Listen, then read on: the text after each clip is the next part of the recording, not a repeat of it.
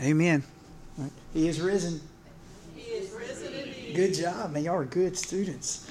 Awesome. Milli Vanilli. You didn't know I was going to go there, did you? Didn't know I was going to go to Eastern here. Milli Vanilli. Anybody know who Milli Vanilli is? Yeah. Uh, famous for what? Lip syncing. Right. Some of y'all uh, young ones like, who's that? All right, check him out. Milli Vanilli.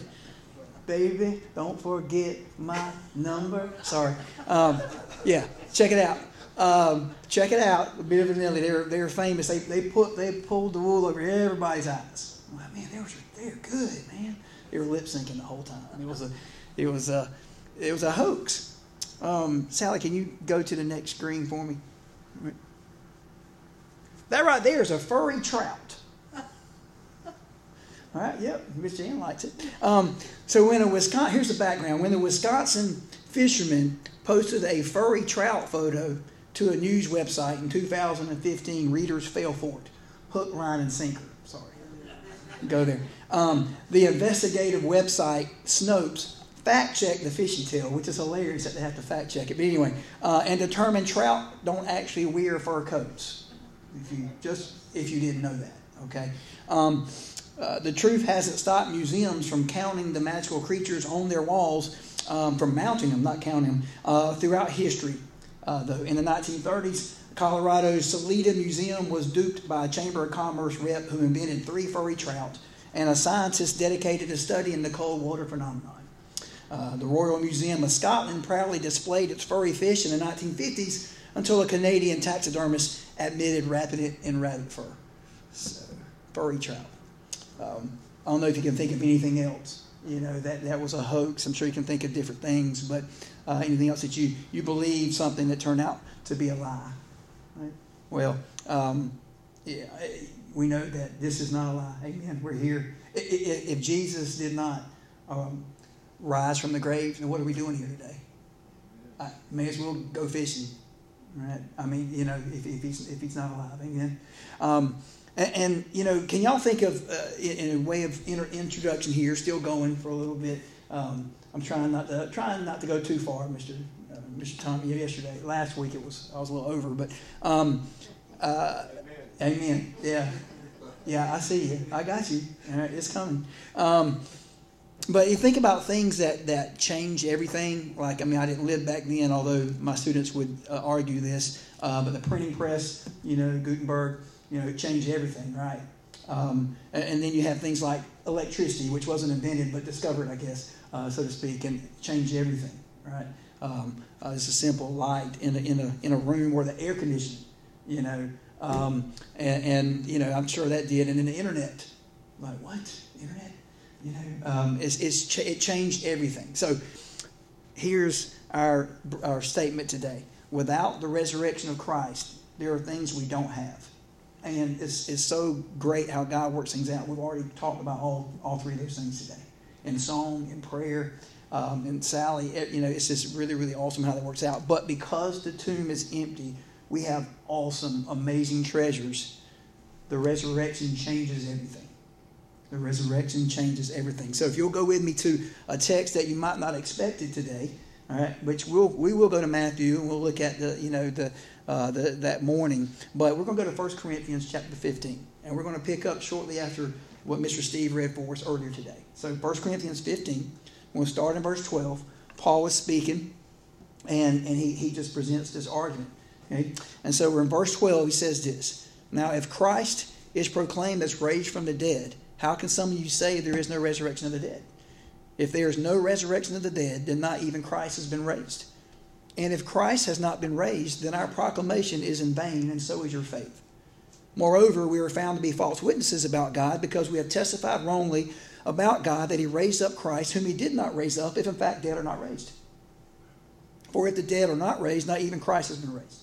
And if Christ has not been raised, your faith is worthless. You are still in your sins. Those then who have fallen asleep in Christ have also perished. If we have put our hope in Christ for this life only, we should be pitied more than anyone. Strong words. So, as if you're taking notes today, Mr. Lewis, you'll like the first part. We have two parts today. We're going to look at what we don't have, and then we're going to look at what we do have. Okay? Keeping in mind that the, the empty tomb changes everything. Amen? And so, number one, if you are taking note, and, and the first three are alliterative, okay? Uh, without the resurrection, we have no faith. It says it right there. Um, it, without it, we can't have faith. Look at verses 14 through 16 again. And if Christ has not been raised, then our proclamation is in vain, and so is your faith. And it goes on, moreover, we are found to be false witnesses about God because we've testified wrongly about God that He raised up Christ, whom He did not raise up, and in fact, the dead are not raised. For if the, if the dead are not raised, not even Christ has been raised. See, without the resurrection, Paul says our faith is in vain.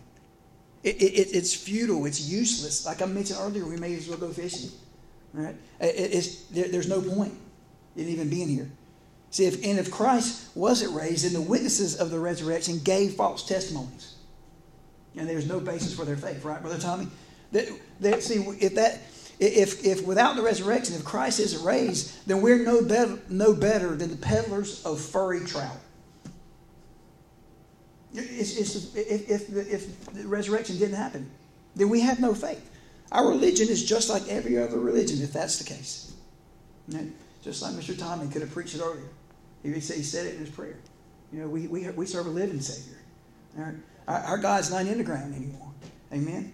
All right? So without the resurrection, we have no faith. What are we doing here? Number two, without the resurrection, we have no forgiveness of sins. We have no forgiveness of sins. A young boy in Korea was a houseboy for some American soldiers back during that time during the war, the Korean War. Sometimes they thought it was funny to play harmless jokes on him. They would tease the little boy. They would tie his shoestrings together. They would lock him out of the house. Eventually, they realized that their practical jokes were not viewed as funny by the boy, so they apologized. He said, That's okay. I'll stop spitting in your soup now. All right. So, do, do you forgive? Are you one of those people you say you forgive, but you don't forget? I don't know about you, but forgiveness is an awesome thing. It's an awesome thing uh, to, to know that not only um, you know that my sins are forgiven because I'm I'm definitely not worthy of it, but just human to human, person to person. You know, when, when, when somebody forgives you, you know, for what you've done, that's an amazing feeling. Or when, or when you forgive somebody. I had to do that, man. I, man, there was somebody I worked with, and I, doggone it, I just, I had a problem with that person. You know, and then what did God do? Put him right. I got moved to middle school, and he did too. I saw him every day. I'm like, okay, God, I gotta forgive. All right, and just forgive, and just was was so awesome just to get that off. Um, off your back. The ESV Study Bible says this the, the proof that Christ's death was an effective substitutionary sacrifice for sin lies in Jesus' resurrection from the dead. If in fact Christ has not been raised, then his death did not pay for sin. And there is no hope for life with God in heaven. If, if he hasn't been raised, there's no forgiveness uh, of sin at all. Right? 1 Corinthians 15, 17. And if Christ has not been raised, your faith is worthless. What's the last part? You're still in your sins. There's no forgiveness. Now, how does it feel to be forgiven? Romans 4.25, he was delivered up for our trespasses and raised for our justification. Like I said, that, that was the reason why he, he went to the cross to begin with. He, he was put there. Got, got me thinking today, and uh, one of those things I didn't know I was going to say, but y'all, y'all taught me last week that it's okay to go off script every now and then, right? Okay, all right, Miss Jan is nodding her head. All right, so that's a good thing. Um, if you weren't here, I went off script for the whole sermon, right? I don't even know that was, you know, all God. But it got me thinking about how I went to the funeral yesterday. Sally and I went, went to the viewing, and we, we see the, the, the man who's um, in prison, you know, um, come to see his dead son. You know, and I'm thinking, you know, it doesn't really matter what, what that man did.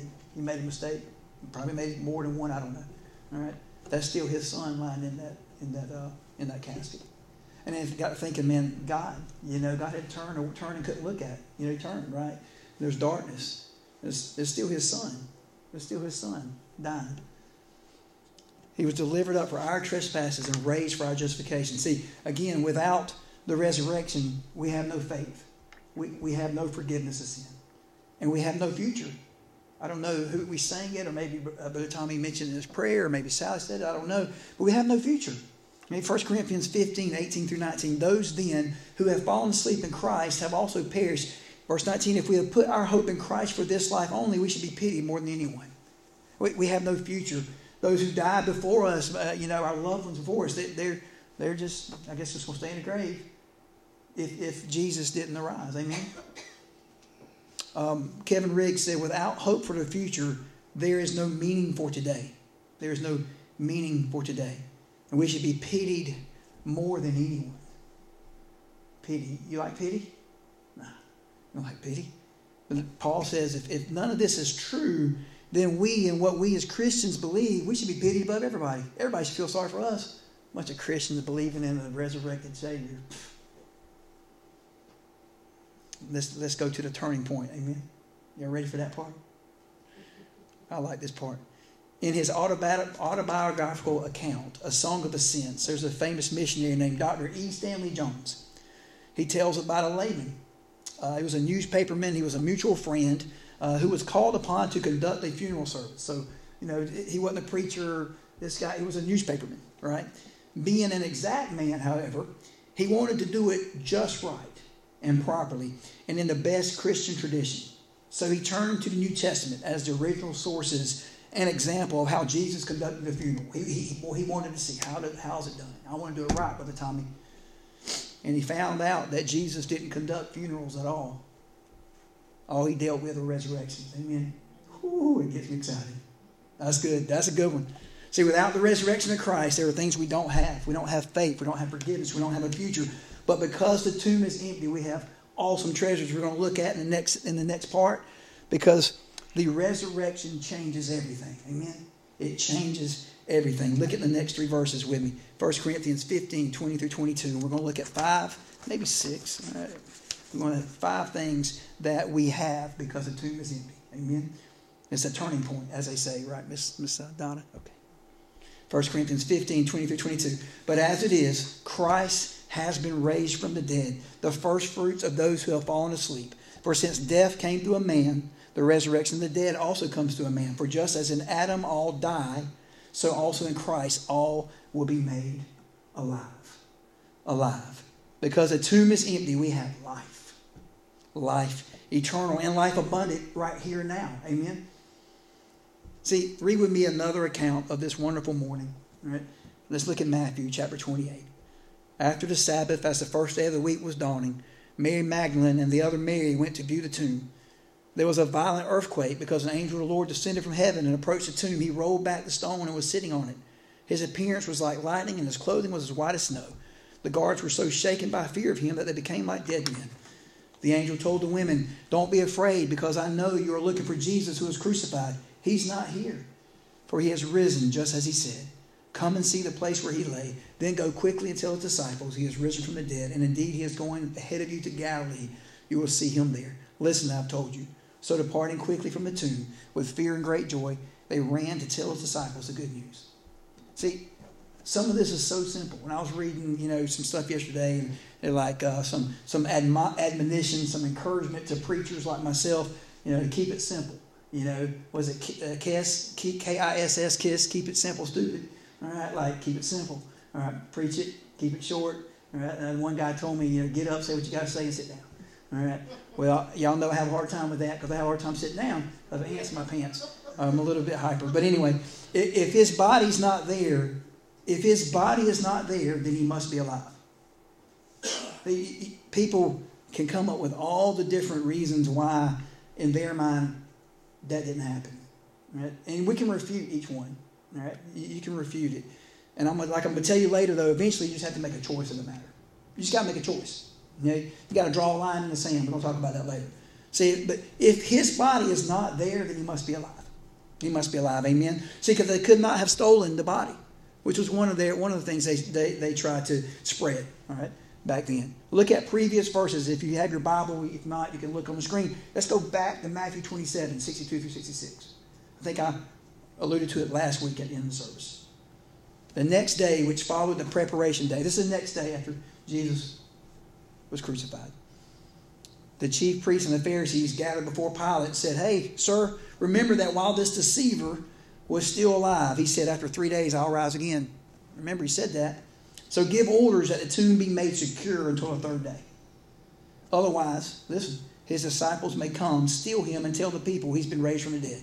And the last assessment will be worse than the first. You have a guard of soldiers, Pilate told them, go and make it as secure as you know how. They went and secured the tomb by setting a seal on the stone and placing the guards.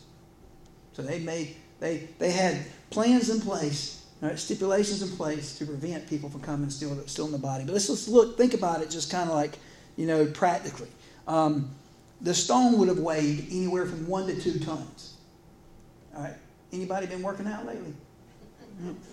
Think you can move one or two? All right. I mean, even a couple people, it would, it would take a good bit, okay? It would take an awful lot to move that, okay? Um, not to mention, and I know some of you, this is not new to some of you, you've been coming to Easter services for all your life, all right? But I still pray that God will use this somehow to reach everybody here. Um, but did you know about the women's testimonies? Does anyone, some of y'all know where I'm going with it? See, a woman's testimony, and I'm sorry this was the case, ladies, I don't mean any disrespect, but back then it was considered inadmissible in a court of law. Why would they use that? Why, why, would, why would the gospel writers use the fact that women were the first ones to the tomb? And they're the ones saying, spreading, spreading around that Jesus is alive. Why would they use the testimony of somebody like that? In that, again, I use it back there. Y'all know I don't mean that right now, ladies, okay? But why? It wouldn't make sense to do it that way, you know? And, and, if we're, um, in, in, in, addition to that, okay, um, how could you explain the fact, and this part, and I was just reading this more this week, okay, um, that these early followers dedicated their lives to Christ? now, we can go, we can look into Scripture, we can go there. We're not going to do that right now, but you can find it. It's in there. Right? They, see, they went from hiding in a corner of a house, hiding in a room, to shouting it over in the, in the rooftops. The same people.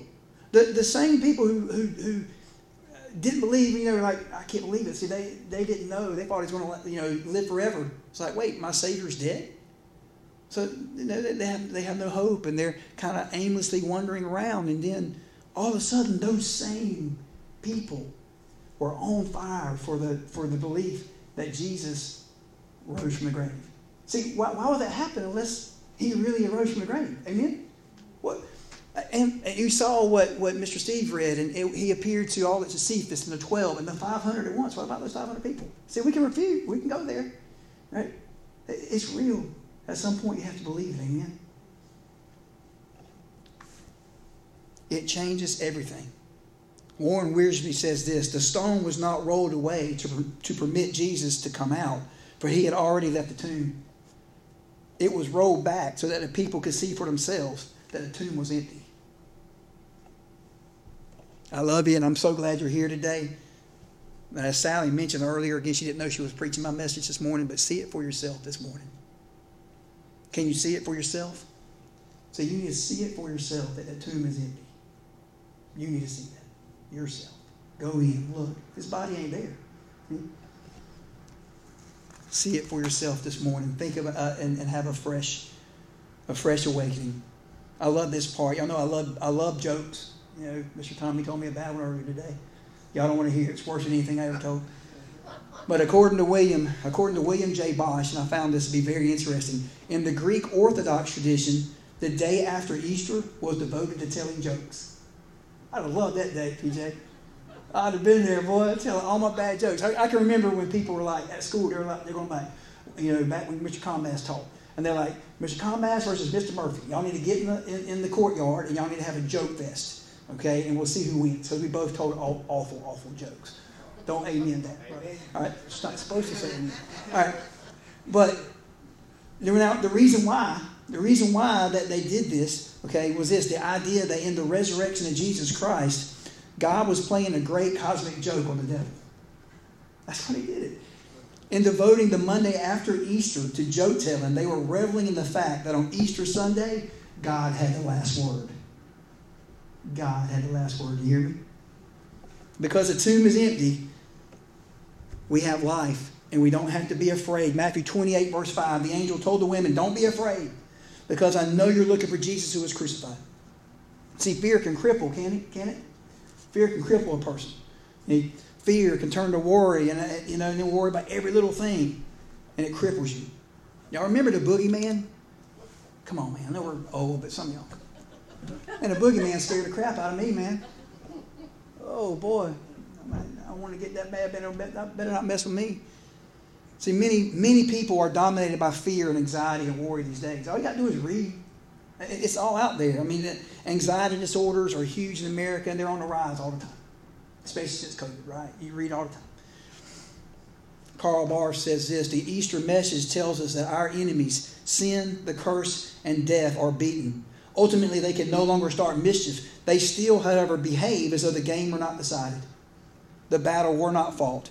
We must still reckon with them, but fundamentally, we must cease to fear them anymore. And we can do that because Jesus' body is no longer in the grave. Amen. He is risen. He is risen indeed. So, because the tomb is empty, we, we have life. We, we don't have to be afraid, and we can have joy. We can have joy. Look in verse 8 of Matthew 28. So, departing quickly from the tomb with fear and what? Great joy, they ran to tell his disciples the news. I mean, can you imagine what it must have been like to see the tomb was empty? Can you, put your, can you put yourself in that situation? Like I, say, Miss Donna and I try to do that as English teachers. Put yourself in that situation. Can you imagine going there and then the body's not there? You know, I, I have heard uh, sermons of, of people when I've heard, you know, my Uncle Jimmy, you know, has been there. You know, he's been, anybody have been to Israel? Have been over there? I haven't. I've been, I haven't been to the Holy Land. You know, um, maybe that's something that the church can pay for. I'm just playing, just playing, just playing. Totally, I know that's not me. I'm just being funny. All right, but you know, I've heard sermons about it, and you know, my uncle Jimmy's been there. Says his body ain't there. I, I've been in the tomb. It's not there. See, look, Muhammad's body's in the grave, right, Brother Tommy. Joseph Smith's body's in the grave. Go ahead and say all the other religions that you want. They're, they're in the grave. And I'm going to go back to what I say a lot of times. So I feel like I, you know, I need to do it. I feel like God's telling me to do that. But every other religion is man's attempt to climb up to God on the mountain. Christianity is God coming down the mountain in the form of Jesus. He meeting us. It's different. It's the different one out of all of them. Um, Evangelist Gypsy Smith. I love that name, Gypsy. Gypsy Smith used to say, I've never lost a wonder. Speaking of the resurrected Christ, uh, the, the empty grave. Have you lost the, the wonder? Speaking to you who are Christians, have you lost have you lost the wonder? The tomb is empty. He's risen. Hallelujah. A fan once uh, startled Mark Twain by telling him, "I wish I had never read Huckleberry Finn." Kind of, kind of mean, right? I wish I'd never read that. With a scowl, Mark Twain asked the reason for such a remark. Why, why'd you say that? Well, so that I could have the pleasure again of reading it for the first time. Have you had the pleasure of just thinking about it again, like it's new? If you have it, do that again today. Are you are you dry in your faith? Feel like your prayers don't go past the ceiling. Look into an empty tomb and wonder at the Easter, at Easter, the Easter miracle as though you're hearing it for the first time. Amen. See, joy doesn't mean that you'll always be happy but it's contentment that nothing else can match. It's matchless. And that nothing or nobody else can provide, even your spouse. Right? You know, I, I even say that when I'm when I did when I did uh, uh, marriage counseling. Right? We, we say they're not going to complete you. Right? Not this isn't that movie where it says you complete me. Right? It's not it. Okay. Only Jesus can do that. It's a God-shaped hole can only be filled by Jesus. Amen. And so because the tomb is empty, you can have life, no fear, joy, and hope. Hope. I, mentioned this before, but man, I've coached teams that didn't have much hope because they weren't that great. Those were hard to coach. hard to go to practice. Everybody dreaded it. You dreaded the games. You're just ready for the season to be over. And when the season was over, you're like, man, praise God. Thankfully, I didn't have too many of those teams, but it's hard when you don't have hope. Look at Matthew 28, verse 7. Then go quickly and tell his disciples, He has risen from the dead. He is indeed, he, he is going ahead of you to Galilee. You will see him there. You will see him there. You can hope in that. Listen, I've told you. See, we have something to look forward to. We'll see him again one day. Amen. Life without hope, man. That's that's tough. I like how Pope John Paul II said it. Says, Do not abandon yourselves to despair. We are the Easter people, and hallelujah is our song. We're the Easter people, and hallelujah is our song. Is hallelujah your song? Is hallelujah your song, or, or are we still singing the blues?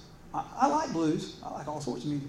All right? But spiritually speaking, I, I don't know. I don't always sing the blues. Eh? I'd rather sing an hallelujah, amen. But with hope. There'll be no sorrows there, no more burdens to bear. Some of y'all know the song. No more sickness and no, no more pain, no more parting over there. But forever I will be with the one who died for me. What a day, glorious day that will be. Amen. What a day that will be when my Jesus I shall see. When I look upon his, save, his face, the one who saved me by his grace. When he takes me by the hand and leads me through the promised land. What a day, glorious day that will be. So, uh, once again, when because the tomb is empty, we have life. Amen. No fear, joy, hope, and lastly, we should tell others. Matthew 28, verse 8. So, departing quickly from the tomb with fear and great joy, they ran to tell his disciples the news. Oh, that'll preach, right, PJ? Where's PJ? That'll preach. So we, so we, we run to tell the new gossip Oh, amen, or oh me, right, Brother Jimmy? We run to complain about the government. We, we, we run to complain about gas prices. We run to tell people about the good news of Jesus Christ. Amen or oh me. Warren Wiersbe again says Easter is the truth that turns a church from a museum into a ministry. A museum into a ministry. Are we a museum or are we a ministry? We're a ministry. Mean, you're here today. You're here today. Again, you have hope. We are not furry trout peddlers. Praise God. Didn't know that was going to be the weird, the weird thing today, did you? It's real. Let's say, as Warren Wiersbe says, come and see. Come and see for yourself. And then Warren Wiersbe says this come and see was followed by go and tell. See, see, some of you have come and you've seen, and you've tasted, and you know what, what Jesus did in your heart. I was talking to Brother Jim about that this morning. He's going to tell, maybe, maybe tell us a little bit next week. I don't want to put him on the spot. He's going to, but he's going to tell a story. The, we've come and seen for ourselves. We've tasted that the Lord is good, and we know what He did for us, and we accepted that what Jesus did on the cross counted for us, and now we go and tell. Anyone remember drawing a line in the sand with your, with your buddy when y'all playing in the dirt. They don't do that anymore, do they? My girls did. They still played in the dirt. But anyway, you, you, but y'all know what I'm talking about, right? You, draw a line in the sand. What are you telling? I dare you to cross it. Dare you. Course, it was bigger than me. I draw another line. But anyway, um, uh, you need to draw your line in the sand as we conclude today. Or better yet, in the blood of Jesus. Amen. Oh, we, like we said last week, I'm sure, I saw, I'm, I'm very thankful that I get to be the pastor of a church that's okay to preach the blood of Christ. Because without it, without the, without, the, without the crucifixion, without the blood, there is no resurrection. Without Friday, there's no Sunday. There's no Easter. Draw your line today. Make a stand. You either believe Jesus is who he says he is, or he isn't. You've got to make a choice. Because Jesus didn't leave it up for debate. And I mentioned the uh, Lord Liar Lunatic thing last week, but I want to let C.S. Lewis say even better to me. C.S. Lewis is a great writer uh, in the book Mere Christianity. It's a little long, but stay with me, okay? And listen, please listen to what he's saying as we close out today. I'm trying here to prevent anyone saying the really foolish thing that people often say about him, about Jesus. I'm ready to accept Jesus as a great moral teacher, but I don't accept his claim to be God. Sounds good, right? He was a good guy. He, he had good teachings. I like all those things about salt and light. All that, stuff, all that stuff sounds good. But he goes on to say that is the one thing we must not say. See, a man who was merely a man and said the sort of things Jesus said would not be a great moral teacher. He would either be a lunatic on the level with a man who says he is a poached egg. I love that line. Or else he would be the devil of hell. You must make your choice. Either this man, Jesus, was and is the Son of God, or else a madman or something worse. See, you, you can shut him up for a fool, you can spit at him and kill him as a demon, or you can fall at his feet and call him Lord and God. But let us not come with any patronizing nonsense about him being his being a great human teacher. He has not left that open to us. He did not ever intend to. C.S. Lewis. Strong words. So, so make a choice. See, people have disbelieved since it happened, since since Jesus' body was placed in the in the tomb, and since that moment in time, people have disbelieved. They want to come up with all the reasons why it didn't really happen. Matthew 28, verse 11 through 15. As they were on their way, some of the guards came into the city and reported to the chief priests everything that had happened. They're like, there's guards over there. Hey, man, hey, listen. Jesus' body isn't there. After the priests had assembled with the elders and agreed on a plan, they gave the soldiers, the soldiers a large sum of money. Well, it goes back to money a lot, don't it, y'all? Even way back then. Listen what he says.